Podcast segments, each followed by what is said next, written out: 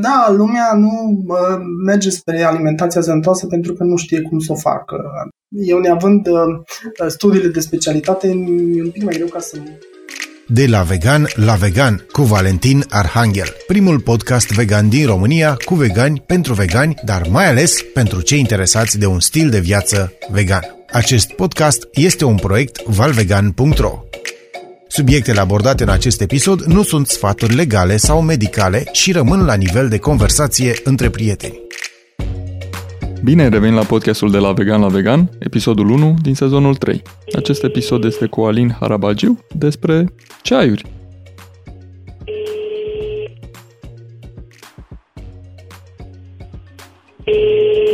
Salut Alin, ce faci? Salut uh, Valentin și salut, uh, salutare tuturor. Uh, sunt bine, mulțumesc. Am început ziua cu soare și pregătit să, să avem o discuție așa cum am planificat.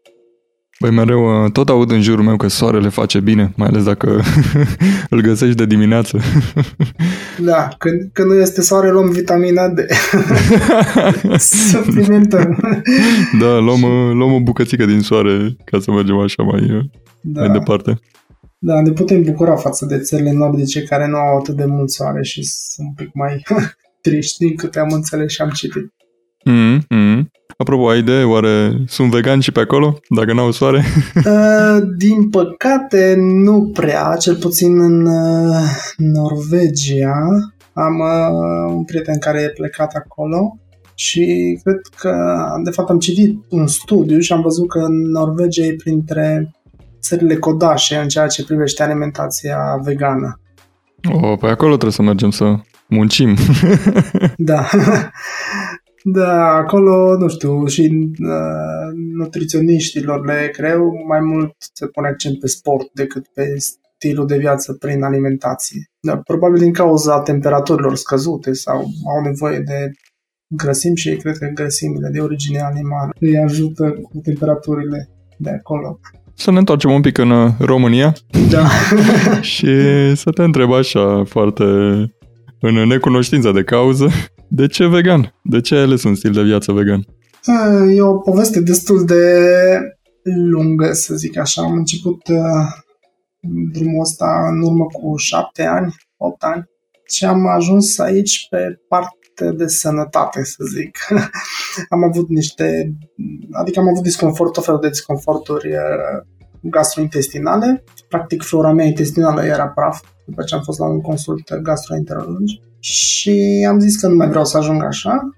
Printr-o colegă de la vremea respectivă am uh, întâlnit un medic nutriționist cu accent pe alimentația vegană. Uh, cred că mai toată lumea îl cunoaște, dr. Liviu Deacu. Uh, el m-a inițiat și m-a învățat tot ce știu azi. și mai mult de atât am, am devenit și foarte pasionat, încât am început să studiez din literatură de specialitate, să citesc foarte multe articole, să urmăresc medici, să citesc cărți și îi practic uh, ca o pasiune, să zic, uh, sau prima mea pasiune, alimentația și stilul de viață. Cred că a fost cea mai, cea mai bună schimbare pe care am putut să o fac vreodată. Cum a fost uh, uh, inițierea, să zic așa? Cum, uh, cum te simțeai când uh, ai văzut că poate ar exista o soluție pentru uh, situația ta cum te simțeai la început de drum spre veganism? La început am fost uh, destul de, de busolat, să zic. Am încercat tot felul de, de combinații uh, de alimente. Uh, recunosc că am renunțat treptat la produsele de origine animală. Am început să consum o dată pe săptămână, după aceea am fost ovo, lacto, pesco, după aceea ovo pesco, după aceea pesco vegan sau vegetarian, cum se zice, și într-un final de aproximativ 5 ani sunt uh, full vegan. Da, deci am adoptat, am îmbrățișat acest stil de viață și mă simt mai bine ca niciodată. Și după cât timp uh, au început să dispară simptomele situației tale de sănătate? Uh, da, simptomele, nu știu, am la scurt timp după ce am început uh, stilul de viață, dar am uh, au apărut alte probleme, tot felul de încărcări de indice glicemic, nu știam cum să combin alimentele, uh, nu știu, mâncam prea mulți carbohidrați, nu știam ce înseamnă carbohidrați sănătoși și carbohidrați nesănătoși, dar probleme gastrointestinale nu am mai avut cu flora intestinală, mi-am făcut, am făcut un tratament cu probiotice și acum nu mai am problema asta și n-am mai avut-o de foarte mulți ani, nici măcar nu mai știu ce înseamnă, nu știu, un disconfort abdominal, o durere de stomac, nu știu, o stare de o stare de disconfort total, practic. Cred că uh, flora intestinală e a doua, să zic eu, a doua noastră ființă sau o ființă vie din interiorul nostru și cred că de ea depind foarte multe aspecte în ceea ce privește sănătatea. Ca o mică paranteză, ne poți spune din uh, ce ai descoperit tu care sunt carbohidrații buni și care sunt aia răi? Uh, da. păi, uh, carbohidrații care practic e combustibilul nostru principal. Carbohidrații integrali sunt carbohidrații buni și carbohidrații rafinați sau impropriu spus rafinați în nutriție se numesc, sau traducerea din engleză ar veni defib, defibrați, dezbărcați de fibre și de nutrienți. Cum îți dau un exemplu? Păi, exemplu, avem nevoie de exemple, că da. nu, noi uh, uh, citim acasă. Da, corect.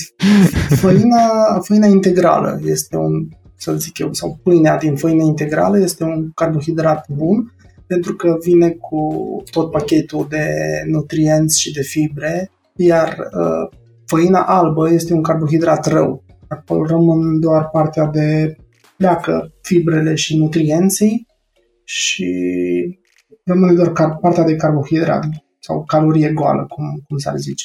La fel, uh, ce să mai zic, orezul brun versus orezul alb, care se defibrează de, de teaca care îl înconjoară și devine un aliment rafinat uh, și cam tot ce se procesează în ziua de azi. Dar, pe de altă parte, sunt și alimente care se procesează și devin mai sănătoase, cum ar fi, de exemplu, roșii.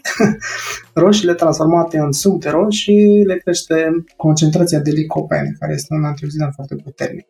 Dar sunt puține astfel de, de exemple. Deci, ideal e să consumăm alimentul... Ok, și atunci roșia, roșia e mai bine să o consumi în formă de suc decât uh, crudă, să zic. Da, sub formă de suc, dar atenție, în foarte multe sucuri pe bază de roșii se introduce sare, sodiu și atunci uh, să avem grijă la conținutul de sodiu când cumpărăm un uh, suc, să zic, natural de roșii. Spune-mi un pic uh, cum au reacționat cei din jurul tău când le-ai spus că, uite, eu merg așa spre spre veganism. Uh, da, a fost, a fost ciudată trecerea, pentru că la început uh, oamenii te, te privesc așa cu, nu știu, te privesc ca parte, așa că ești uh, ciudat, ești diferit față de de fapt asta e normalitatea, este alimentația speciei noastre, care este una bazată pe alimente integrale de origine vegetală și am avut o felul de discuții, de, nu știu, șicanări, de Dar la un moment dat le-am uh, luat așa cum vin și acum nu mai am nicio problemă cu privire la asta. Adică au început să apară tot mai multe uh, meniuri, inclusiv în restaurante. Fiecare restaurant are câte un meniu vegan cel puțin, 1, 2, 3. 1, 2 sau 3 meniuri, dar uh, mai puțin știu cum să combine, să includă cam tot ce înseamnă un, un meniu complet, să fie hrănitor, să aibă toată partea de carbohidrați integral, proteine, de partea de grăsimi uh, sănătoase și micronutrienți, adică partea de, de verdețuri. Da, sunt puține locuri care știu, sau mă rog, am un nutriționist în spate și le-a făcut meniul. Sau, dar mă descurc, adică dacă mă duc într-un restaurant și nu au un meniu vegan, pot să mixez foarte bine partea de, cum le zice, am un lapsus, nu știu, să găsesc ceva fasole sau năut sau linte, să le combin cu salată, cu Deci mă descurc, nu am probleme. Ok. Uh, poți da un uh, exemplu așa de uh, meniu, uh, eu știu, de prânz care să fie complet? Uh, da, pot să-ți dau un exemplu. De exemplu, uh, paste integrale, deci revenind la carbohidrații sănătoși, pastele din făină integrală, combinate cu o proteină, să zic, năut. Aici mai aducem micronutrienți uh, nu știu, rucola sau brocoli în forma crudă sau pătrunjel din abundență și avem nevoie și de o grăsime sănătoasă, care poate să fie un avocado sau uh, nuci, caju, deci combinația asta din patru să fie, ca să fie mediul complet. Și deci ne, cam, ne luăm cam tot ce avem nevoie. Băi, sună un prânz foarte ușor de făcut. Uh, da, lumea nu uh, merge spre alimentația sănătoasă pentru că nu știe cum să o facă. Eu neavând uh, studiile de specialitate, e un pic mai greu ca să mă exprim și să explic exact ce, ce înseamnă lucrurile astea, dar studiind foarte mult, mi-am făcut așa în minte o, o mecanism, chestie automată, adică vreau să fac ceva mic dejun sau la prânz sau la cină, imediat în mintea mea se generează niște rețete rapide și mi iau din fiecare. Acum că le combin direct în mâncare sau le consum separat, nu știu, iau un de aici de ceva, mănânc două, trei nuci, dar um, îmi aduc necesarul aportul caloric, proteic de care am nevoie. Și tu mănânci pe partea asta de snacks, să le numim între mese? Adică ți se pare o idee da, bună? Sau? Partea de snacks pot să fie, nu știu, bă, un măr, diverse legume sau mai consum uh, oleaginoase, nuci, două, două, nu știu, două, două, două, trei nuci sau ceva de genul.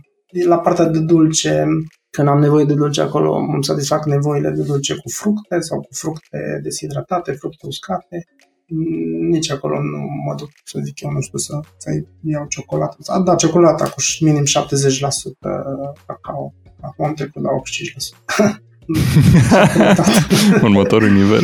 da, am încercat și cu 99% cacao, dar e, efectiv nu se poate înghiți, nu se poate steca.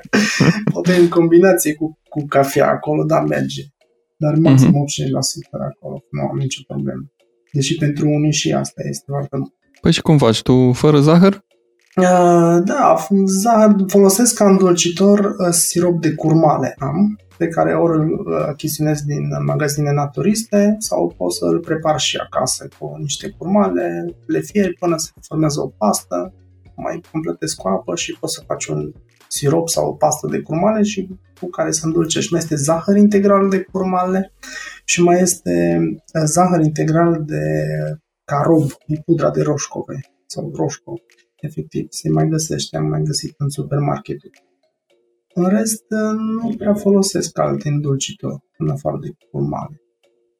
Da, pentru că în toate celelalte, uh, cum ar fi uh, sirop de agave sau mai știu eu ce fel de îndulcitori, uh, aceeași problemă. E un, tot așa un carbohidrat care aduce mai mult aport de calorii goale.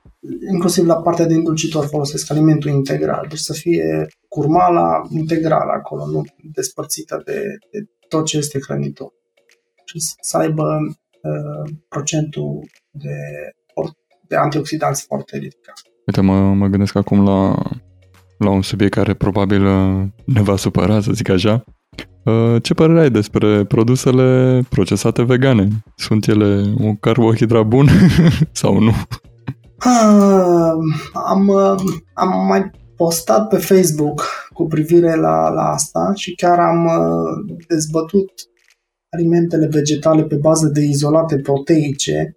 Cred că sunt undeva la patru părți și mi-e mult mai ușor să mă exprim în, în scris pentru că îmi structurez mai bine informația și mă fac mai bine înțeles decât să discut despre asta, dar uh, ca și o concluzie, să zic, să încep așa cu o concluzie, pe termen lung, izolatele proteice vegetale ultraprocesate, că asta sunt, uh, nu sunt susceptibile să ofere aceleași beneficii pentru sănătate ca și o dietă bazată pe alimente integrale de origine vegetală. Uh, însă dacă obiectivul final clar este să mergi pe un stil de viață vegan, un stil de viață bazat pe, pe plante integrale. Izolatele proteice vegetale pot, să, pot fi folosite ca un instrument pentru a sprijini o tranziție de succes. Și asta ajută, dar pe termen lung nu prea. Adică sunt o felul de forme de, nu știu, burger vegetali sau uh, salam vegetal sau la fel ca și mezelurile pe bază de produse animale conțin tot felul de lianți de stabilizatori, de gelifianți, conservanți, îndulcitori, potențiatori de aromă care nu prea nu prea uh, ne fac bine. Deci, ideea e să nu fie uh, inclus în alimentația de zi cu zi. Deci, practic, nici produsele vegane nu sunt pentru vegani, să zic așa, pe partea de sănătate. Da, nici produsele vegane nu sunt în general pentru vegani pe partea de sănătate. Da, mai, mai am cunoștințe care zice am de, de ce să devin vegan și îmi făceam în fiecare zi cartofi prăjiți. da, e foarte periculos să începi o, un stil de viață de genul ăsta fără să fii inițiat. Adică eu încurajez foarte mult să mergem spre direcția asta, dar trebuie făcute cu uh, un ajutor, cu cineva de specialitate, specialitate care te poate iniția, pentru că poți să-ți aduci în stilul de viață mai, mai mult, uh, adică să ai un deficit de tot felul de, uh, nu știu, minerale sau vitamine sau mă abțin să dau tot felul de exemple pentru că nu nu sunt uh, nutriționist licențiat și cred că cel mai bine ar trebui să persoanele care doresc să opteze pentru un stil de viață vegan să se adreseze unui uh, profesionist licențiat, să știe ce fel de suplimente să ia B12 care nu este negociabil, asta e obligatoriu trebuie suplimentat, cum și cât, asta un uh, nutriționist poate să spună mai bine. Eu am învățat, am studiat, dar... Apropo de asta, tu cum, uh, tu cum ai ajuns să-l cunoști pe Liviu Deac? Uh, ziceam la început printr-o colegă, printr-o colegă care a fost și ea la, la un consult și a plăcut cum a pus problema nu Cred că ce vreau eu să aflu e, tu știai că e pe uh, stilul acesta de veganism? Uh, nu știam, nici măcar nu știam ce înseamnă asta atunci. Nici asta măcar vreau nu știam să aflu. Că, da, nici măcar nu știam că asta e direcția pe care vreau să o urmez. Dar atât de bine, atât de bine mi-a explicat și mi-a argumentat și uh, informațiile pe care mi le-a dat și le-am studiat ulterior și cartea pe care am citit-o, cartea lui Michael Greger, este și în română cum să nu mor sau în engleză How Not to Die și efectiv mi-a schimbat radical stilul de viață așa de la să zic de la un an la altul, nu să zic de la o zi la alta. Au mai fost care și-au schimbat de la o zi la alta, nu știu, din cauza unor afecțiuni de sănătate, unor boli sau... Da, mai sunt, mai cunosc, sunt puțin într-adevăr și uh, atunci face o schimbare bruscă, dar eu am avut o tranziție lentă. Ei, e și mai ușor așa că te poți, nu știu, uh, te poți obișnui cu ideea. Sunt multe lucruri la care nu putem renunța. Nu știu, două, trei schimbări pe lună, cred că putem face. da, omul e foarte conservator atunci nici măcar nu vrea să creadă anumite lucruri. E ca și mitul peșterii al lui Platon, știi? Nu știu dacă ai văzut, uh, este un clip care prezintă doi sau trei oameni într-o peșteră legați cu lanțuri și cu fața la perete și în spate arde un, un foc și văd doar umbre pe pereți.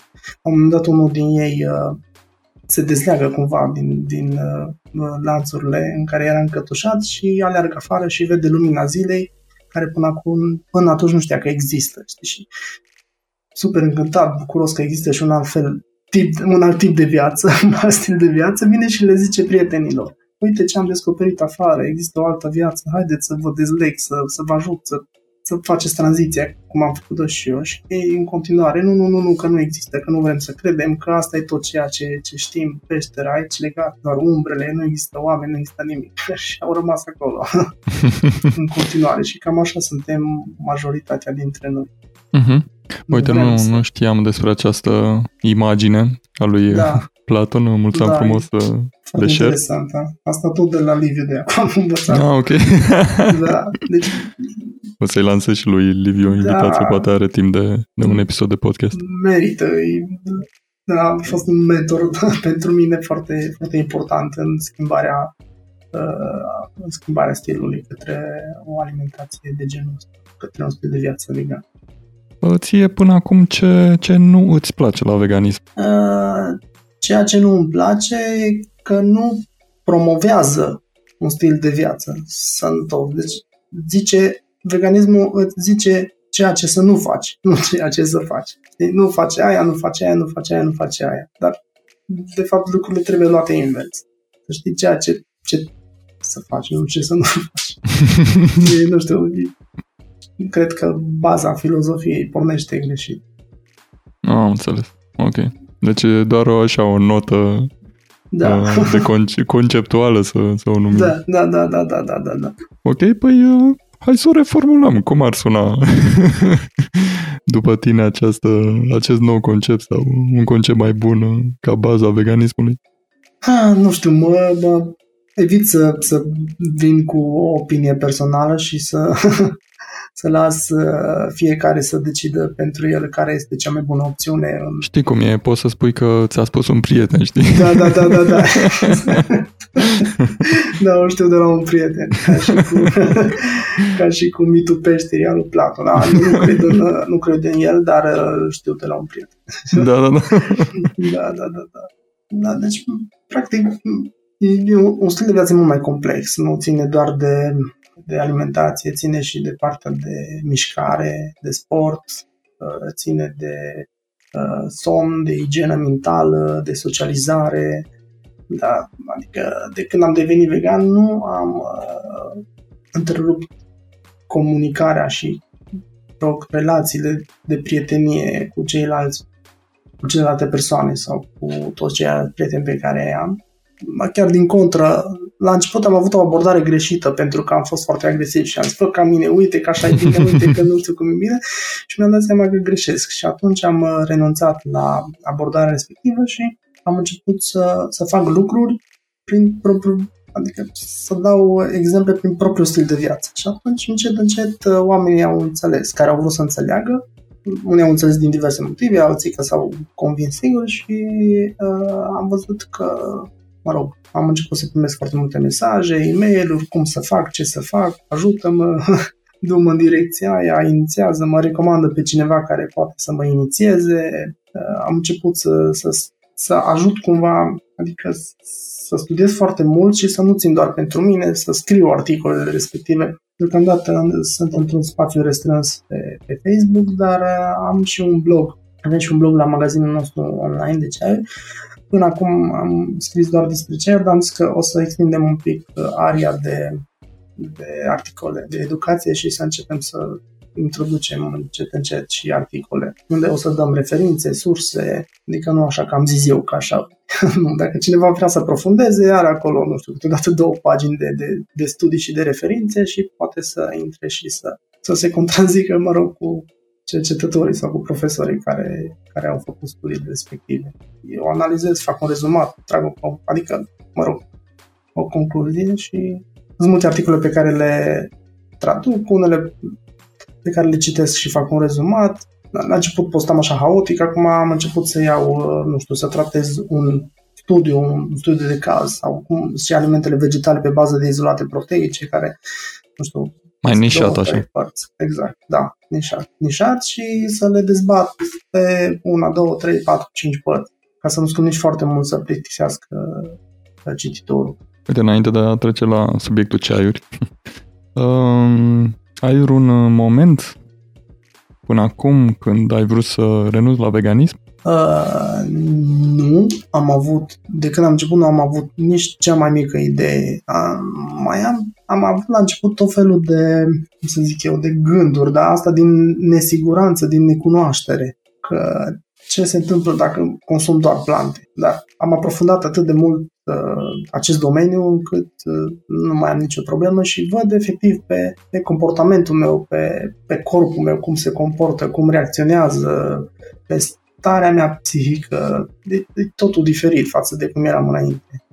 După cum ziceam și la început, cred că e cea mai bună schimbare pe care am putut să o fac vreodată în viața mea. Crezi că și te-ar nu, convinge... mai, nu m-aș mai întoarce înapoi, adică nu asta m-am vreau, asta vreau să te întreb, crezi că te-ar convinge ceva curând să renunți la veganism? Doar dacă, nu știu, aș fi constrâns de, nu știu, o, o situație, nu știu, să, să zicem, să fiu undeva pe o insulă, să naufragez și să nu am alte surse de, de a trăi, atunci probabil aș, n-aș putea să mănânc rădăcini toată ziua, așa începe să-l vânez sau știu eu, nu știu, cumva să supraviețuiesc până când să fiu găsit sau, mă rog, da, nu, deci așa de, de bună voie nu aș face lucrul ăsta, nu m-aș mai întoarce înapoi. Mi se pare mereu uh, interesant acest exemplu cu insula, pentru că majoritatea dintre noi considerăm că uh, dacă vom fi pe o insulă, atunci posibil Da, să da, da, da, vânăm, da. dar uh, pe insula aia, dacă e o insulă și dacă există alte animale, mai mult ca sigur există și Care te plante sau vânează ele fructe pe tine. sau, știi, da. le Sau poți animale mânca. care te vânează ele pe tine, știi? sau da.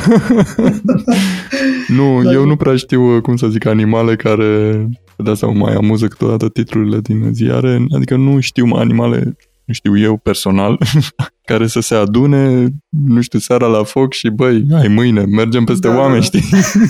hai să-i vânăm, tu e prin stânga, eu prin dreapta, fac, adică nu am, nu, nu am văzut, nu știu, dar poate, evident, nu, nu știu eu, de exemplu, cum e la noi, se adună urșii Da, da, da, la da, munte și- sus, gata, mergem în satul ăla mâine, dărâmăm tu, tu te duci acolo, fac. Adică, na, slabe șanse, dar știu eu, poate chiar există. Adică dacă te uiți în urmă cu câteva, nu știu, sute de mii, milioane de ani, tot așa a început și, mă rog, tranziția asta de la eh, animalul sălbatic la animalul inteligent, omul din, din ziua de azi, cred că așa a început. Uh, mai din ce am mai consum și eu pe partea asta și mai discut și cu prietenii, um, eu nu cred că trecerea la a consuma animale este pur și simplu de, de condiții, uh, de condițiile uh, în care se găsea omul într-un anumit uh, timp al vieții lui, să zic așa. Și anume mă refer la acest spațiu în care, uh, de exemplu, extinderea oamenilor, cum spun uh, pe subiecte de geopolitică, să zic, s-a întâmplat atunci când, să zic, în, în trib se făcea tribul mare și la un moment dat uh, exista această tensiune între lideri. Că apărea unul, vreau și eu nu știu ce. Și atunci el se muta mai la stânga, mai la dreapta, își lua acoliții și se făcea un alt trib. Și tot așa, tot așa, triburile s-au îndepărtat de zona propice vieții, adică ecuatorul, unde ai de toate. Și tot îndepărtându-se, nu au mai găsit sursele pe care le aveau la ecuator și atunci au început să să se uite la, în jur la alte, alte surse de mâncare. Eu așa cred că a apărut uh, acest consum de, de animale, din ce Uh, am mai văzut da. eu. Persoanele care au studiat antropologia cred că pot să, Da, da, să, să zic exact cum a fost, pentru că au fost mai multe specii de oameni în, în același timp și faptul că rămâneau fără resurse și, mă rog, une, unde aveau creierul mai dezvoltat sau când au început să descopere uh, fructele și s-a dezvoltat mai mult creierul. Ziceam mai devreme, combustibilul principal al creierului este, sunt carbohidrații și atunci cred că, mă rog, au început, nu știu, să se vâneze între ei, să se cucerească între ei, să se extermine între ei. Uh, da, așa este. Eu Dar, mă uit doar uh, la, din punct de vedere, condiții uh, propice dezvoltării vieții, indiferent ce Da, înseamnă viață, da, da. știi? Și atunci, Nu. într-o peșteră, mi se pare foarte... Dar nu mă pricep, evident. mi se pare foarte dificil ca de, de la celulă, într-o peșteră undeva în vârf de munte, să se dezvolte, nu știu, până la om sau, știi? Și atunci tot în zone propice, temperatură, microorganism, climat, nu știu, toate combinate, au fost, au creat această abundență, să, să zic, de viață. Dar îndepărtându-se, îndepărtându-ne de această linie a ecuatorului, condițiile deveneau din ce în ce mai dificile. Și nu mai găseai, adică nu mai uh, găseai uh, la o distanță de o mână un fruct. Da, Tot odată cu timpul scăderea anului, temperaturii. Da, da, da, Da. da, da, da. Adică găseai fructe, evident, la o întindere de mână, dar doar, nu știu, 3-6 luni pe an. Mhm. După aia, frig. Da, da, da, da. știi? La, Uh, din perspectiva asta mă, da. mă gândesc eu. Exact, sunt și unele specii de, de animale care exact asta fac.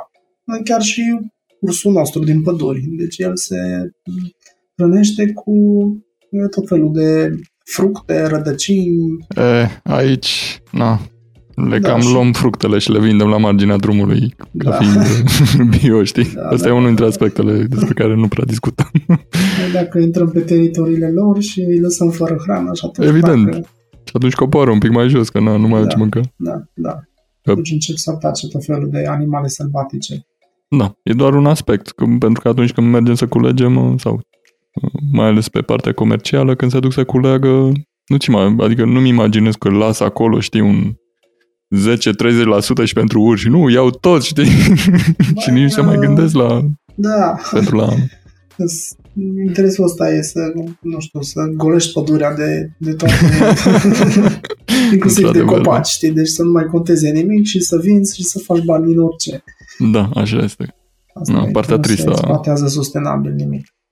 Da, partea tristă a prezentului nostru. Da, și atunci începem să ne mâncăm între noi. și noi oamenii și noi oamenii cu animalele. da, E, las că dacă Da. e să ajungem acolo, eu mă îndrept spre a ține un post. da. și îl țin și eu ca, ca restul 40 de zile și cine știe, poate mă fac frate cu... Da, frate, curs. da. De ce nu? Uh, hai să ieșim un pic din această zonă, uh, nu știu cum să o numesc, uh, din care ne-am dat cu părerea fără să avem o bază. da, da, da, da. Ehm, Da, adică sunt, sunt persoane care au studiat mult mai mult. evident, evident. Recomandarea mea e chiar să inviți la un podcast pe, pe Liviu Deacu. El are cunoștințe și de antropologie și de filozofie și de nutriție și de medicină și cred că poate să facă o analiză și să tragă o concluzie mult mai uh, aproape de adevăr decât Mhm, mhm. Păi da, mi-ar plăcea să văd dacă, na, dacă are timp, dacă îi se pare o idee bună. Hai să vedem cu ceaiurile, cum uh, plante-plante, da? Da, da, Cum da. ai ajuns la ceaiuri? Sau e un proiect mai vechi de dinainte de veganism? E un proiect mai vechi, practic, uh, mă rog, când, am schimbat, când mi-am schimbat stilul de viață, am zis că odată cu, cu asta vreau să promovez prin cât mai multe mijloace alimentația sănătoasă și alimentația Mhm, mhm. vegană, să zic așa. Și am vrut să, nu știu, să fondez un magazin online cu produse naturiste, produse vegane, pentru persoanele care își doresc un astfel de stil de viață. Uh, Bugetul era prea mare pentru a fonda așa ceva și înainte cu câțiva ani cunoscutsem un uh, producător sau uh, să zic așa un furnizor de ceai din, din Marea Britanie pe care am zis, mă, nu știu, odată mi-aș dori să am și eu un magazin online cu ceaiuri și ceaiuri de calitate exact așa cum mi-ar plăcea și mie să consum produse de calitate, să pot să, să dau mai departe. Și, uh, am zis, dacă nu am posibilitățile financiare să deschid un magazin online cu produse naturiste, atunci hai să încep cu ceaiuri. Să fie asta începutul și, mă rog, să vedem unde ne duce uh, viața sau unde, unde va evolua business-ul. Și așa am fondat uh, magazinul online essensis.ro cu ceaiuri de specialitate. Uh, am contactat furnizorul din Marea Britanie, am început o colaborare și suntem, să zic, unicul furnizor de, de ceaiuri de, de la de, de la uh, partenerul nostru din, din Marea Britanie în România. Da, și am început să studiez la fel ceaiul ca și, uh, mă rog, beneficii la sănătate, fiind și el o plantă, bineînțeles, are nenumărate beneficii la sănătate.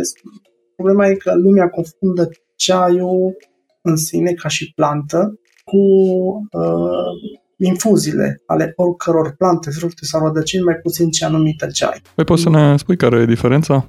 Da, e vorba de clasicele ceaiul alb, ceaiul verde, negru, mai este ulong și ceaiul galben, care sunt preparate din frunzele aceleiași plante perenne Camellia sinensis. Celelalte sunt ceaiuri medicinale sau infuze, cum am zis mai devreme, ale oricăror plante, fructe sau rădăcini, mai puțin ce anumită ceai. Da, uh, în funcție de Deci, ca să înțeleg și eu cum să zice, există uh, ceaiuri, doar 5 tipuri de ceaiuri, să zic, și restul ar fi infuzii? Sau...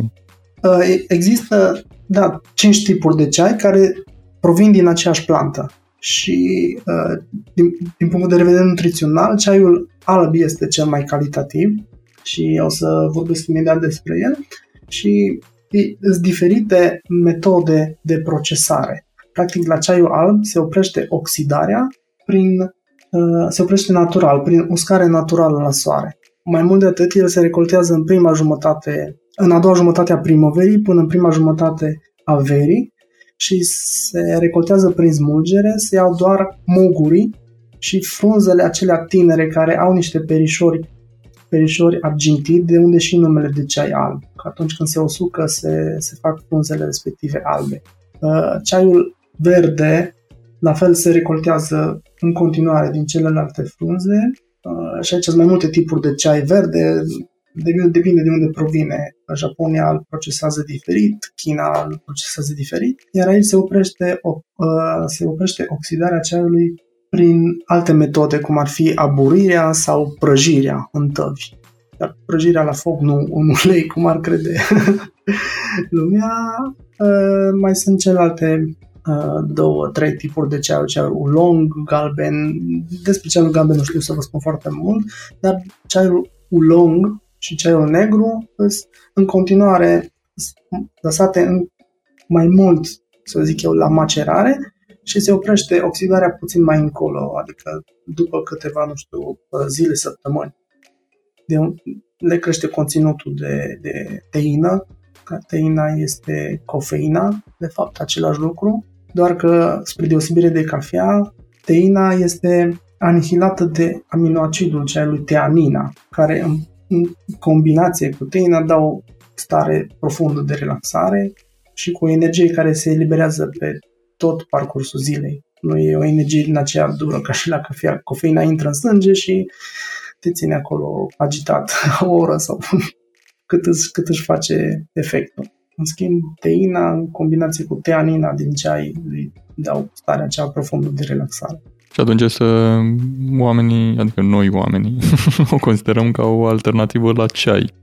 Dar este ea mai, este doar o alternativă sau este și o alternativă sănătoasă? Este o alternativă sănătoasă la, la, sănătoasă la ceai. Chiar recent am studiat și am uh, citit un studiu care... Uh, am scuză, mă, am greșit eu cuvintele la uh, alternativa la cafea, știi? Adică ceaiul negru de obicei se consumă ca o alternativă la, la cafea și atunci este o alternativă mai bună sau mai uh, sănătoasă? Uh, este într-adevăr o alternativă mai sănătoasă. Întotdeauna când uh, zicem că ceva e mai sănătos decât altceva, trebuie să comparăm în raport cu ce. Adică nu poți să zici că, nu știu, ceaiul alb din China e mai sănătos decât cel alb care provine din Sri Lanka sau... da, deci uh, e o alternativă mai sănătoasă, dar am, asta ziceam, am citit recent un studiu prin care se vorbește despre consumatorii de ceai, consumatorii de cafea și consumatorii de ceai și cafea. Da, și se pare că cei care consumă și cafea și ceai își uh, iau mai multe forme de nutrienți și mai mulți antioxidanți și că îi, uh, e mai benefic pe termen lung la sănătate decât cei care consumă ori ceai, ori, ori cafea.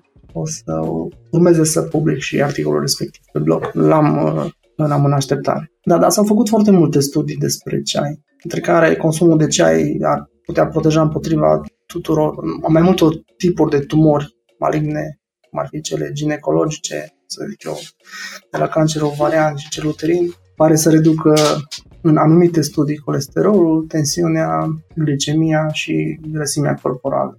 Mai are o chestie foarte interesantă, asta mi-a plăcut cel mai mult, poate proteja creierul de declinul cognitiv și de atac, de atac cerebral. Asta cea care dintre ceaiuri oricare sau? Uh, ceaiul, ceaiul în sine, ceaiul efectiv. Ah, nu contează okay, okay. că este alb, verde okay. sau negru. Și am mai uh, mai am o completare, este, un asociat, este asociat cu un risc mai redus de, de diabet, de pierderea dinților, un risc redus la uh, jumătate de uh, am de pneumonie. Sunt tot felul de, de studii care, care, sunt, care spun asta și se pot uh, găsi în articolele de uh, blogul nostru. Și asta în varianta cu sau fără îndulcitor, în special fără sau cu zahăr? Dacă, de menționat, dacă consumi un ceai de specialitate, un ceai de calitate, dacă se infuzează corect, el este dulce, nu are nevoie de îndulcitor. Acum, mă rog, gustul de dulce sau lipsa gustului de dulce se educă. Știu foarte multe persoane care nu pot să consume o cafea fără două, două trei pliculețe de zahăr, dar uh, asta pentru că, nu știu, n-au încercat să-și educe gustul. Două săptămâni trebuie să încerci să bei o cafea fără zahăr și ce nu să mai poți bea cu zahăr. Totul e o reacție, nu știu, chimică la nivelul creierului și totul se poate educa în ceea ce privește uh, gustul. Cred că este și un articol cu privire la asta pe, pe blogul nostru sau dacă nu în așteptare și urmează să fie scris. M-ai întrebat care tip de ceai uh, mai, mai sănătos. Am, avem tot așa un articol care face comparația între ceaiul alb și ceaiul verde, care sunt într-adevăr mai puțin procesate decât ceaiul negru și răspunsul pare să depindă de, de adausul de lămâie. Dacă bei ceai fără lămâie, ceaiul verde este de preferat ceaiului alb. Dar dacă preferi să adaugi lămâie, este mai bine să-l prepari, să-ți prepari un ceai alb. Și vine și, și explica, explicația, ține de puterea antioxidantă. Uh, cel alb are o putere antioxidantă undeva de 4, este o unitate de măsură milimol pe litru, ceva de genul, nu știu exact, adică, mă rog, în termeni tehnici să, să o exprim. Și uh, știu doar că dacă adaugi lămâie la ceaiul alb, crește puterea antioxidantă de aproape 4 ori. În schimb, ceaiul verde, consumat fără lămâie, are o putere antioxidantă de 5,70 ceva milimol pe, pe litru, față de 4 cât are ceaiul alb, iar dacă îi se adaugă lămâie, crește puterea antioxidantă de 1,2, deci undeva la 6,39 ca și unitate de măsură. Și uh, explicația este ceaiul alb conține mai mulți nutrienți fitochimici, care, dar aceștia nu sunt eliberați decât un anumit uh, nivel al pH-ului. Da. Uh, în concluzie, ce s-a dovedit însă mai eficient, blocând până la uh, 100% deteriorarea ADN-ului prin comparație cu ceaiul verde, care acesta nu a reușit să blocheze decât 50% uh, la aceeași concentrație. Bun. Deci, ideea e că dacă bem ceai și să căutăm surse de, de ceai de specialitate și în special ceaiul alb, cel mai, cel mai bun și, prin, m-am zis, prin adausul de lămâie. Dacă nu ne place să-l bem cu lămâie, atunci ceaiul verde. Bun, păi uh, acestea sunt ceaiurile. Și atunci uh, eu te întreb, uh, ceaiul meu din frunze de tei, ce este? Uh, da, este o infuzie. Ok, este ca să facem un pic diferența. Da, este o infuzie dintr-o plantă medicinală și acolo nu am, uh, nu am studiat foarte mult. Noi avem și, în, în magazinul online avem și infuzii de plante și fructe Uh, dar în toate articolele noastre am acordat o atenție foarte mare ceaiului în sine. Pentru că, nu știu, uh, farmacii în care se găsesc plante medicinale și uh, medici specializați pe partea asta de plante medicinale sunt destul de mulți și pot să dea tot felul de indicații sau, mă rog, în ce fel de situații se pot consuma anumite infuzii de plante medicinale în, uh, în zona aceea n-am intrat. Am rămas doar la ceai. Că despre ce nu vorbește nimeni. păi și atunci eu când, când intru într-un, uh, nu știu, restaurant, cafenea, ceainărie, eu ar trebui, dacă vreau ceva, nu știu, cu fructe sau așa, ar trebui să cer o infuzie, nu? De fructe și să nu zic un ceai din fructe. Uh, dacă vrei să vorbești corect din punct de vedere tehnic, da, e o infuzie din, din plante. Uh-huh. Dar uh, dacă zici ceai, nu o să vină nimeni să zică uh, nu avem ceaiul mai bun. Cred că în foarte puține locuri sau, nu știu, le număr pe degetele la o mână. Uh, cel puțin în Cluj-Napoca, unde, unde locuiesc eu, sunt puține locuri care știu lucrul ăsta. Uh-huh. Păi de asta am insistat și eu un pic ca să plecăm și noi cât mai... Uh, cu termenii cât mai separați și să ne dăm seama ce, da. ce consumăm, da. știi? Adică să ne dăm seama când e un ceai exact, da. și când este de fapt o infuzie. Da, oricum lumea ia cuvântul cei ca și o băutură în sine. Nu se referă la o plantă, planta ceaiului. Spuneai mai devreme um, ceva legat de un ceai bun și timpul în care e infuzat, uh, sau alți uh, parametri pe care se luau în calcul și aș vrea să, să știu cum, uh, cum facem uh, un ceai bun. Îmi iau, îmi cumpăr de pe Sensis de la tine un ceai alb, să zic, sau poate și o infuzie de flori. Dacă vrei să ne, să ne spui un pic care sunt pașii, cum putem face un ceai bun și o infuzie bună, da, ca să deci, obținem deci, toți nutrienții, toți acești antioxidanți. Da. Uh, ceaiul depinde ce, ce vrei să urmărești. Gustul sau puterea antioxidantă. Ok, Dacă deci sunt diferite. Nu da, se... da. Uh-huh. Da, dacă vrei să extragi puterea antioxidantă, atunci trebuie să lași de ordinul minutelor, 5, 6, 7, cu cât devine mai astringent, cu atât se extrage, se extrage din, din cel respectiv uh, mai mulți, uh, mai mulți nutrienți. Fac o paranteză, tot pe blog avem un articol care vorbește, puțină lume știe, despre macerarea ceaiurilor la rece. Uh, aceasta este o, practic o metodă populară care a pornit din Taiwan și, într-adevăr, se folosește în timpul lunilor de vară, dar se poate și, și iarna consuma ceai rece. Și nu este vorba despre un ceai convențional cu gheață, care este infuzat și abia apoi răcit. Este vorba despre o macerare în apă rece, care se poate face ori la temperatura camerei, ori ținut peste noapte în, în frigider. Uh-huh. Uh-huh. Minim două ore. Minim două ore pentru ceaiuri uh-huh. și indicat, uh, nu știu, undeva la 5 ore sau peste noapte la infuziile de plante și, și fructe, în care uh-huh, se mhm, extrage uh-huh. un mhm. pic mai, mai greu. Eu cu mai uh, experimentez câteodată când simt așa că, nu știu, aș avea ceva mai, uh, eu știu, mai solicitant, mai fac un macerat de ierba mate. Ah, ierba mate, da. Da, da, și, da, da, da. trebuie să am grijă oricum cu uh, cu temperatura, de, cu temperatura să... de infuzie. E foarte importantă să nu depășească apa 80 de grade, pentru că uh, peste 80 de grade am încercat să... această macerare la rece. A, la rece, am da. înțeles. Adică lăsa peste noapte sau în frigider și mi se pare destul de, de ok. Adică, nu, nu știu, nu sunt un profesionist în domeniu sau așa, dar am simțit mult mai bine față de dacă ar fi fiert. Da, este mult mai dulce, de exemplu din ceai, efectiv macerarea, uh, maceratul în general economisește timp și energie și pare să fie mai sănătos decât infuzarea.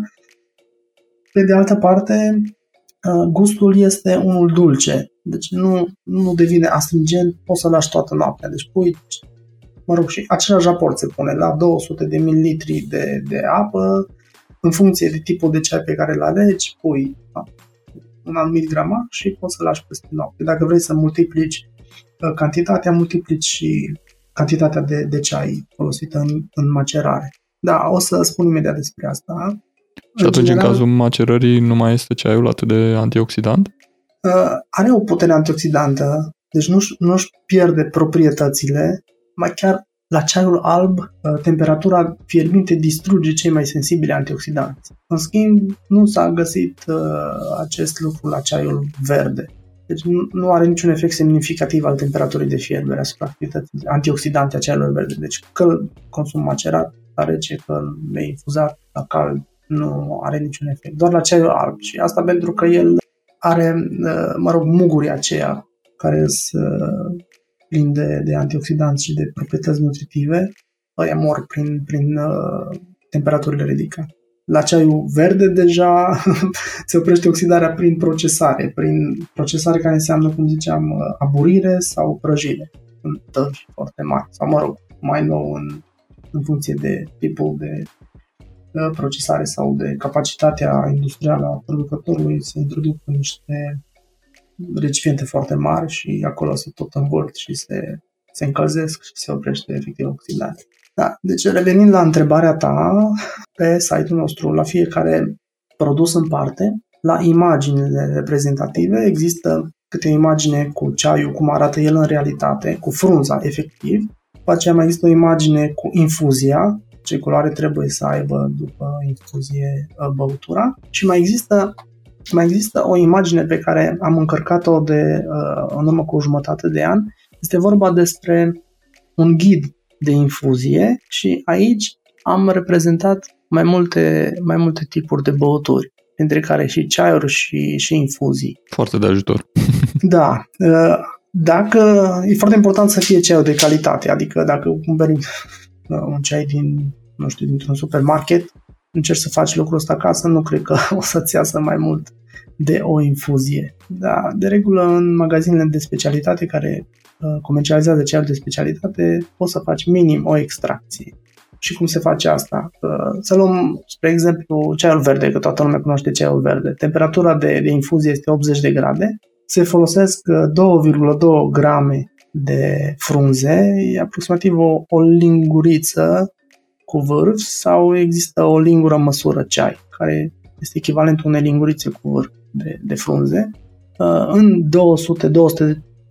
200-240 de ml de apă fierbinte la 80 de grade, infuzia 1 trebuie să dureze nici mai mult, nici mai puțin de 2 minute. Deci după 2 minute ai oprit infuzia, ai scos afară frunzele, ai scos infuzorul, lași, lași frunzele să se răcească. Îți consumi fericit ceaiul. Uh, după ce s-au răcit frunzele, poți să mai faci infuzia a doua, cu aceleași frunze care sunt deja răcite, torni din nou apă fierbinte la 80 de grade și de data aceasta lași 3 minute.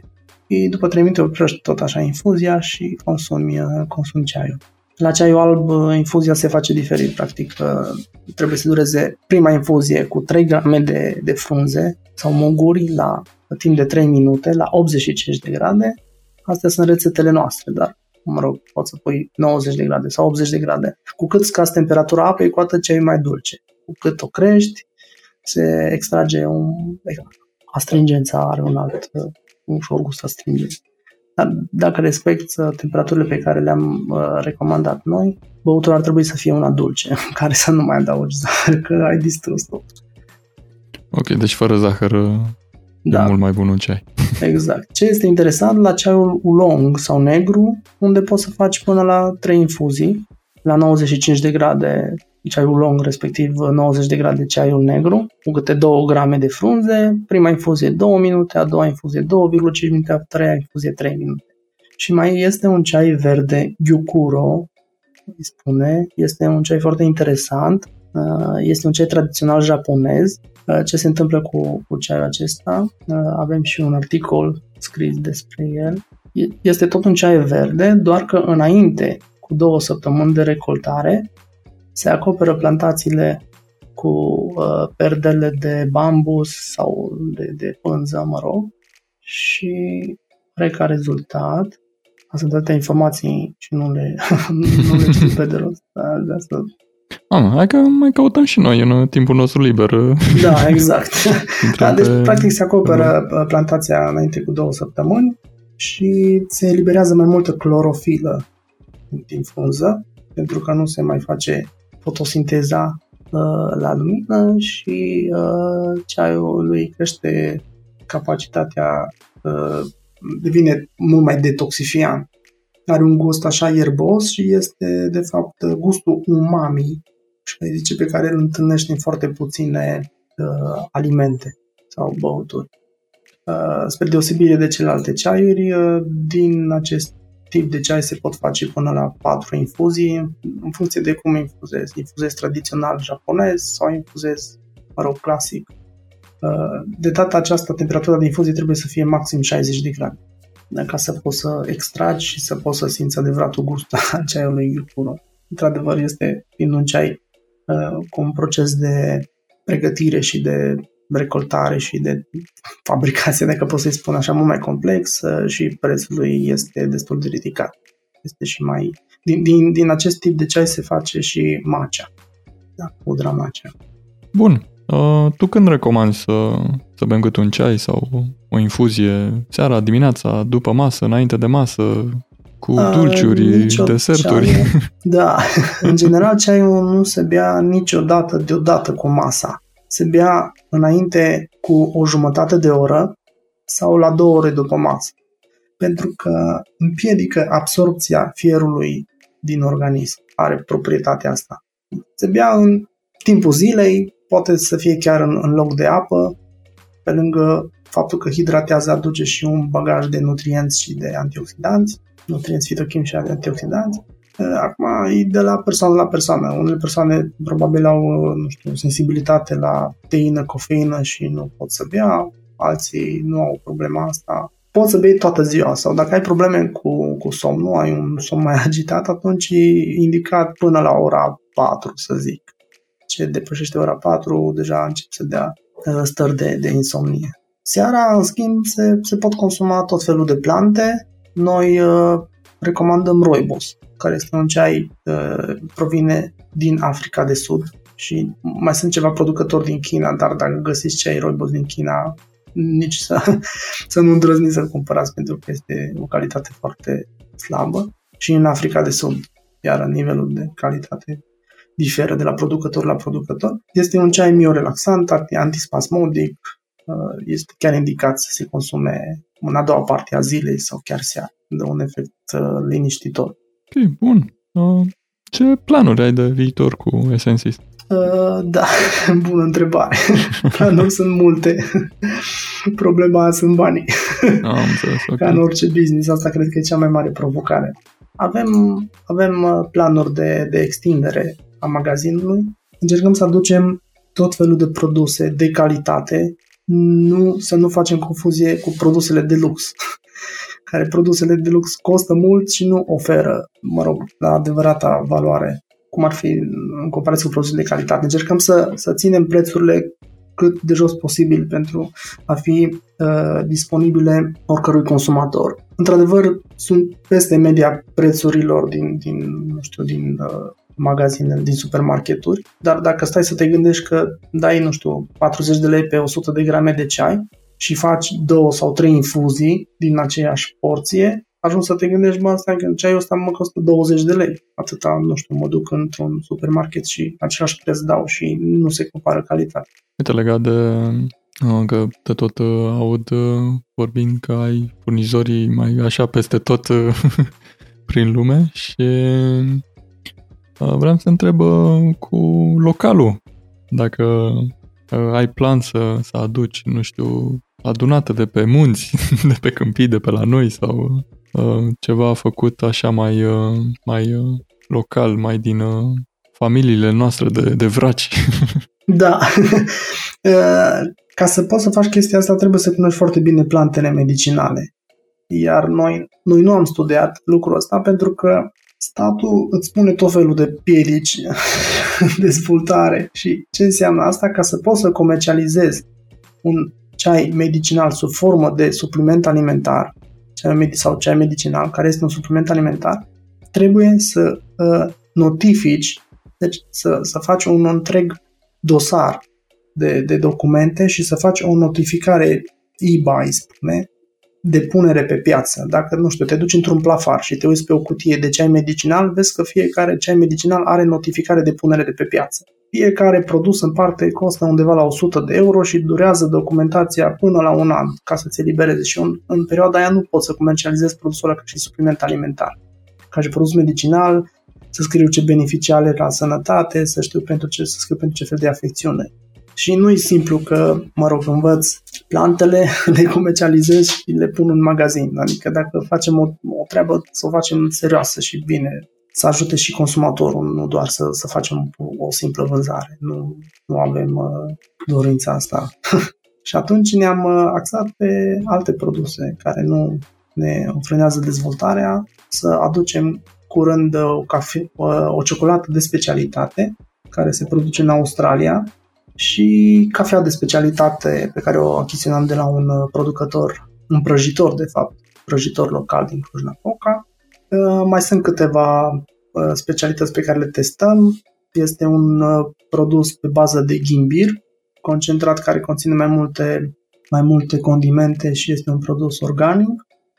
Ciocolată pe bază de ceai și urmează o ciocolată pe bază de, de cafea. Încercăm să aducem produse să zic în proporție de 95%, poate chiar mai mult, să fie vegane, să nu aibă niciun alt produs de origine animală în componență.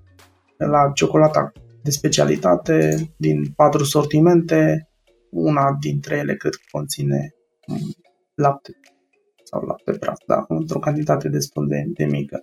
Dar o testăm doar, nu, nu înseamnă că o să păstrăm. Când o să ne permitem să, să dăm noi direcție, atunci uh, o să putem alege.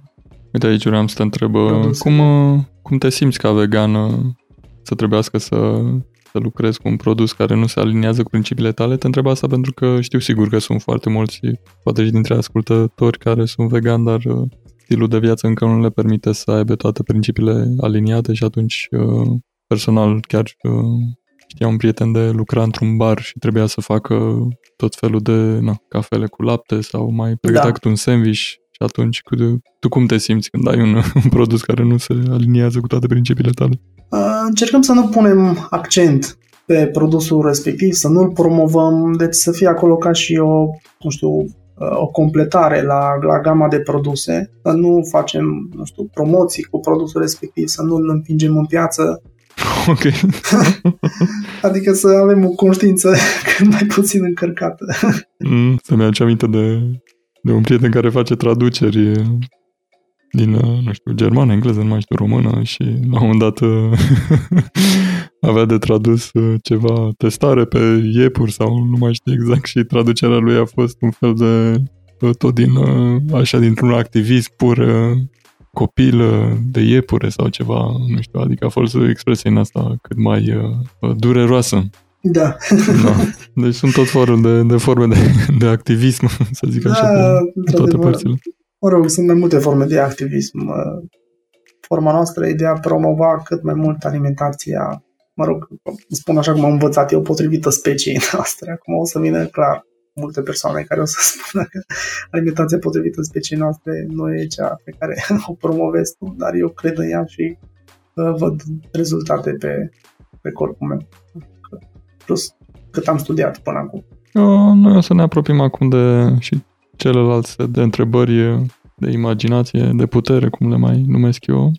Dar înainte de asta aș vrea să te întreb ce părere ai despre acest episod de podcast până acum? Ținând cont că e prima mea experiență Ok. într-un astfel de, nu știu cum să zic, uh, n-am mai participat până acum la un podcast, la niciun podcast de prima dată, mi, mi se pare destul de, de interesantă. Cu siguranță sunt multe lucruri pe care uh, nu cred că le-am spus corect sau că n-a fost suficient de, de documentat, pentru că nu m-am pregătit dinainte și așa am uh, hotărât să fie totul întrebările să vină pregătite de tine, nu de mine. Dar cu timpul o să aprofundez anumite lucruri ce țin, de exemplu, de partea de nutriție sau, mă rog, și să pot să exprim uh, prin cuvintele mele mai, mai mult ceea ce vreau să, ce vreau să zic. Da, sunt fericit că am participat și îți mulțumesc pentru că mi-ai acordat uh, șansa asta. Cu siguranță următorul o să fie mai bun și mai bun și mai bun și tot așa. Poate mai Problema facem un, noastră- un episod când uh, vei deveni nutriționist, că din câte te aud, uh, parcă te duci pe, spre zona aia. Da, da, am avut o încercare în vara asta de a da la nutriție, dar a fost o experiență neplăcută, pentru că, într-adevăr, am lăsat pe ultima zi înscrierea. Uh, Universitatea de Medicină și Farmacie din Cluj a avut o problemă până la prânz cu platforma, era nefuncțională. Uh, După ce s-a deschis platforma, eram stresat să, mă, să, să reușesc să mă înregistrez, fiind ultima zi și mi-am greșit o cifră din, din CNP. Mă rog, ok. din cauza unor... Da, dar trebuia să zic că din start, adică m-am conectat, mi-a trimis uh, e-mailul de confirmare, am intrat în cont și când am vrut să trec la pasul 2, mi-a zis acest CNP este greșit. Deci eu cred că era greșită platforma gândită de la început, adică trebuia să zic că de la început acest CNP este greșit când l-am, uh, când l-am introdus. Sau acest CNP nu există sau ceva de gen. Și bineînțeles n-am mai putut să fac nimic în ziua respectivă, nu exista niciun suport tehnic fiind o zi nelucrătoare, nu înțeleg de ce, dacă era ultima zi de înscriere, trebuia să fie acolo suportul să, să, să te ajute și a doua zi am făcut o cerere de a continua înscrierea. Bineînțeles, comisia a decis să nu dea curs pentru că au expirat ziua înscrierilor și așa. Am zis că o să încerc la anul. La anul, sigur, uh, nu vei mai lăsa pe ultima zi. Da, mă rog, probabil penultima sau altă Ideea e să nu fie în weekend, că dacă nu oferă suport tehnic în weekend, să, să găsesc, nu știu, măcar o zi de vineri. da, și ați adevărat. Deci eu în Da. locul tău m-aș duce primul acolo, înainte să, să dea drumul Da. la înscriere. știi? Nu, Știți, eu așa sunt am ăla spus, de anul da. trecut. Am zis că să fiu foarte relaxat și am spus, dacă e ultima zi de înscriere, înscriere înseamnă că e ultima zi de înscriere. Deci ar trebui să, mă rog, te- în teorie așa ar fi trebuit să fie, dar nu s-a întâmplat așa, așa că am zis că mai stau un an. Oricum, mai studiez, mai analizez. Bun, păi uh, foarte pe, pe scurt, dacă ai putea schimba un singur lucru în România, care ar fi acel lucru și de ce? Ha, dacă aș putea schimba un singur lucru în România. Da, să zicem că acum, în momentul ăsta, ai toată puterea să poți schimba un lucru, care ar fi acel lucru. Da, cred că mentalitatea poporului român. Cred, chiar acum citesc o carte scrisă de uh, cunoscutul psiholog Daniel David și îi spune Psihologia poporului uh, român. Da, și sunt uh, abia la început, l-am urmărit într-un podcast și am mai citit mai multe lucruri despre el și vreau să să înțeleg, de fapt, psihologia poporului român și uh, vrem să părem ceea ce, ce suntem și nu, nu suntem ceea ce părem. Sau, mă rog, avea acolo niște teorii foarte interesante. Dar uh, asta aș schimba, într-adevăr, mentalitatea. Da, cred că noi avem doar, uh, ascultându-te, doar acea, și că e formularea aceea americanească, fake it till you make it, știi? Dar noi cred că avem uh, doar uh, fake it. Da, fake it, da, exact. Știi? Adică Da. ne oprim, nu mai Da. continuăm până reușim, știi? Da, multe, multe lucruri ne, lis- ne lipsesc. da. Dar după ce o să termin cartea și o să, nu știu, o să aprofundez probabil partea asta de, de psihologia poporului român. Probabil și din alte referințe, sigur, mai, mai de acolo, niște referințe mi se de unde a gândit lucrarea este destul de academic scris. Trebuie să fii foarte atent când o citești, nu e ca un roman. Atunci o să pot să spun mai mult. Bine, păi atunci reținem uh, promisiunea Da, pentru data viitoare. Uh, dacă ai luat toate lucrurile despre care am vorbit până acum și le-ai pune într-un ceai, ce ceai ar fi? Hmm, da. Cred că cel mai complex ceai dintre toate despre care vorbim acum, mi se pare ceaiul oolong. Da, are ceva special. De altfel sunt ceaiuri oolong care se, comercial, se comercializează în, în China sau se, vând- informația asta se găsește și pe Wikipedia. Nu o dau citire de la mine. Și cred că undeva la 100 de grame de ceai sau vândut și cu 30.000 de dolari. ok. Da, este un ceai foarte complex și foarte interesant. Uh, De multe ori, extracția din, din ceaiul oolong, sau avem un ceai oolong în magazin, uh, după ce ai făcut infuzia de două minute, aproape că nu modifică, uh, mă rog, apa sau, mă rog, băutura rămâne la fel de incoloră. Simți doar aroma și, și gustul. Da, este foarte interesant și sunt tot felul de procesări și de, de mă rog, în, în China cred că sunt cele mai calitative. Da. Și există, există două tipuri, da, de asta n-am vorbit, există două tipuri de, de să zic eu, de pom sau copaci și arbuști. Ceaiul se poate recolta din, mă rog, din arbuștii care au undeva la un metru de sol. Aceia se întâlnesc cam peste tot, în toate plantațiile, iar în China sunt uh, uh, copaci din care se recoltează ceaiul, care au până la, nu știu, 200 de ani, 300 de ani și ajung până la 20 de metri. Din câte am înțeles, acolo se, se dă fiecare, fiecare familie câte o uh, cultură de ceai și trebuie să aibă grijă de ea toată viața. Să recolteze manual, să proceseze manual, să pregătească ceaiul totul până la la produsul final, totul manual. De asta e mult mai calitativ, cu cât e ceaiul, mă rog, cu cât e planta mai sau copacul mai vechi, cu atât are mai mulți antioxidanți, pentru că el a învățat de-a lungul timpului să fabrice uh, mai mulți nutrienți fitochimici și să-i, să-i dea prin, prin frunze mai departe. Cu acest ceai de 30.000 de euro. De dolari. Scuză-mă, de dolari, ai Da. dreptate, uite, n-am... dolari americani. De dolari, uh, ne luăm ceștile Da, da, da. și mergem în, în spatele unui uh, arbust de ceai. În momentul acesta ai 60 de secunde în care întreaga lume te-ar asculta, te ascultă doar pe tine. Ce, ce le-ai spune? Uh, ce... Nu știu să răspund la întrebarea asta. da, Uh, În acest moment te ascultă o lume întreagă, se oprește din ce face și te ascultă doar pe tine. Ce ai dori să le spui? În continuare nu știu să răspund la întrebarea asta. Am luat, am luat asta ca o referință, deci cred că e o aroganță. Am înțeles. mai am mult. Nu vreau să dau un exemplu de, de viață.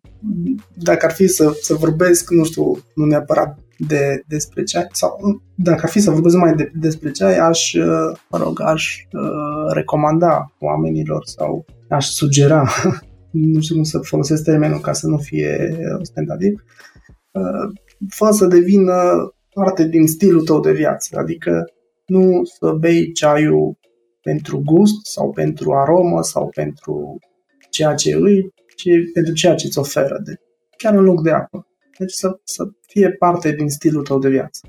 Da, e, e primul pas către o alimentație sănătoasă. Dacă viața ta ar fi un film, ce melodie îi pune pe fundal? Hmm, da, nu am o melodie în, în minte acum, pentru că nu sunt dedicat uh, sau uh, nu țin cu dinții de un stil de, un stil de muzică sau deci nu, nu am o melodie în minte. E, melodia e în funcție de stare. deci în funcție de stare, nu știu, pot să ascult o melodie, un rock alternativ sau, nu știu, un, un rock ușor agresiv sau uh, o, men- un, o muzică house, house sau uh, orice, un altceva, dar nu am o melodie în minte cu care să, să merg până și să țin de ea și să zic că asta e piesa mea preferată. În regulă. Deci trebuie să intru în starea de să mă pregătesc și să zic gata, asta e melodia cu care merg Da. Uh, Alin, este ceva ce nu te-am întrebat și crezi că ar fi trebuit să te întreb? Hmm, momentan nu vine minte, dar probabil în următorul podcast o să, o să pregătesc niște întrebări pe care aș vrea să mi le pun. ok, da. ok. Uh, până atunci, unde te putem găsi? Unde te putem contacta dacă vrem să aflăm mai multe? Eu locuiesc în Cluj-Napoca, mă puteți găsi aici. Îmi puteți scrie chiar pe adresa de adresa site-ului pe contact arondesensis.ro sau pe hello arondesensis.ro în legătură cu orice problemă, nu știu, pe contul de Facebook, contul de Instagram, care se găsesc cu, dacă dai un search cu Alin Harabagiu, orice întrebare, orice cerere de ajutor, orice sugestie, orice propunere de colaborare sunt binevenite. Pe cine vrea să invităm în acest podcast audio-vegan pe viitor? Uh, după cum spuneam, pe dr. Liviu Deacu. Da. Am avut, uh, de fapt personal am invitat în, în colaborare cu altcineva care organiza evenimente, tot așa în Cluj-Napoca. A fost o sesiune de prezentare și acolo am, am avut mai mulți invitați și a prins foarte bine la, la public. S-au pus foarte multe întrebări, s-a depășit chiar timpul, de, timpul alocat uh, respectivului eveniment și din păcate nu s-a mai continuat, apoi a venit pandemia, nu s-a mai întâmplat nimic. Dar mi-ar plăcea să-l aud în podcastul tău pe el. Cum ziceam și în timpul înregistrării noastre, voi lansa o invitație să vedem uh, ce răspuns. Da. Cred că va fi de, deschis. De încheiere, te rog să ne spui care, care este rețeta ta vegană preferată și cum se face. Da. nu cred că am o rețetă preferată vegană, ci am în minte o rețetă pe care atunci când, nu știu, vin acasă obosit sau uh, agitat sau, sau uh, mai am puțin timp până când să, să mănânc, cred că cea mai simplă rețetă pe care, pe care mă fac de fiecare dată, iau niște paste integrale, le fierb al dente, fac separat un sos uh, de sos de roșii cu uh, tot felul de condimente, oregano, busuioc, uh, turmeric uh, cu piper, așa, și adaug, uh, bineînțeles, ceapa usturoi pe care le, le călesc înainte în uh, sirop de curmale. foarte puțin, foarte rar folosesc ulei sau chiar în apă și după aceea adaug uh, năut și fac un sos de năut, să zic așa, peste, peste care adaug ulterior pastele integrale și deasupra fuși de drojdie, fuși de drojdie nutrițională. Bineînțeles, mai presar la final turmericul piper, pentru că turmericul are o proprietate când este gătit, antimutagenică și o proprietate antiinflamatoare când este consumat sub forma crudă. Deci, să zic, nu, asta ziceam, nu am o rețetă dată, dar asta e prima care vine în minte atunci când vreau să fac ceva rapid de mâncare. Și nu Bun, am păi, inspirat în alte părți. Poftă bună să ne fie! Da, mulțumesc! Uh, Alin, cam atât de la mine. Îți mulțumesc frumos pentru acest ceai și să ne găsim uh, cât de curând și în mediul offline. Da, și în offline, și în online, și oriunde uh, cât mai multă socializare. Cred că asta ne lipsește, mai ales în perioada, perioada asta cu pandemia și cu toată lumea s-a retras acasă și întâlnirile față în față sunt tot mai puține. Da, mulțumesc și eu pentru invitație și să ne auzim cu bine.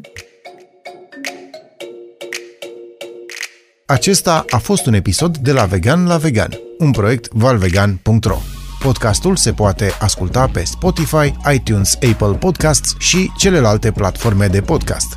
Toate linkurile menționate în acest episod se găsesc pe site-ul podcast.valvegan.ro. De la vegan la vegan există mulțumită ție. Dacă ți-a plăcut acest episod, dă un share în rețeaua ta de social media. Recomandă-l unui prieten, lasă un review în Apple Podcasts și înscrie-te la newsletter pentru a primi informații vegane din toate domeniile. Să ne auzim cu bine în următorul episod cu un invitat nou și o nouă poveste vegană.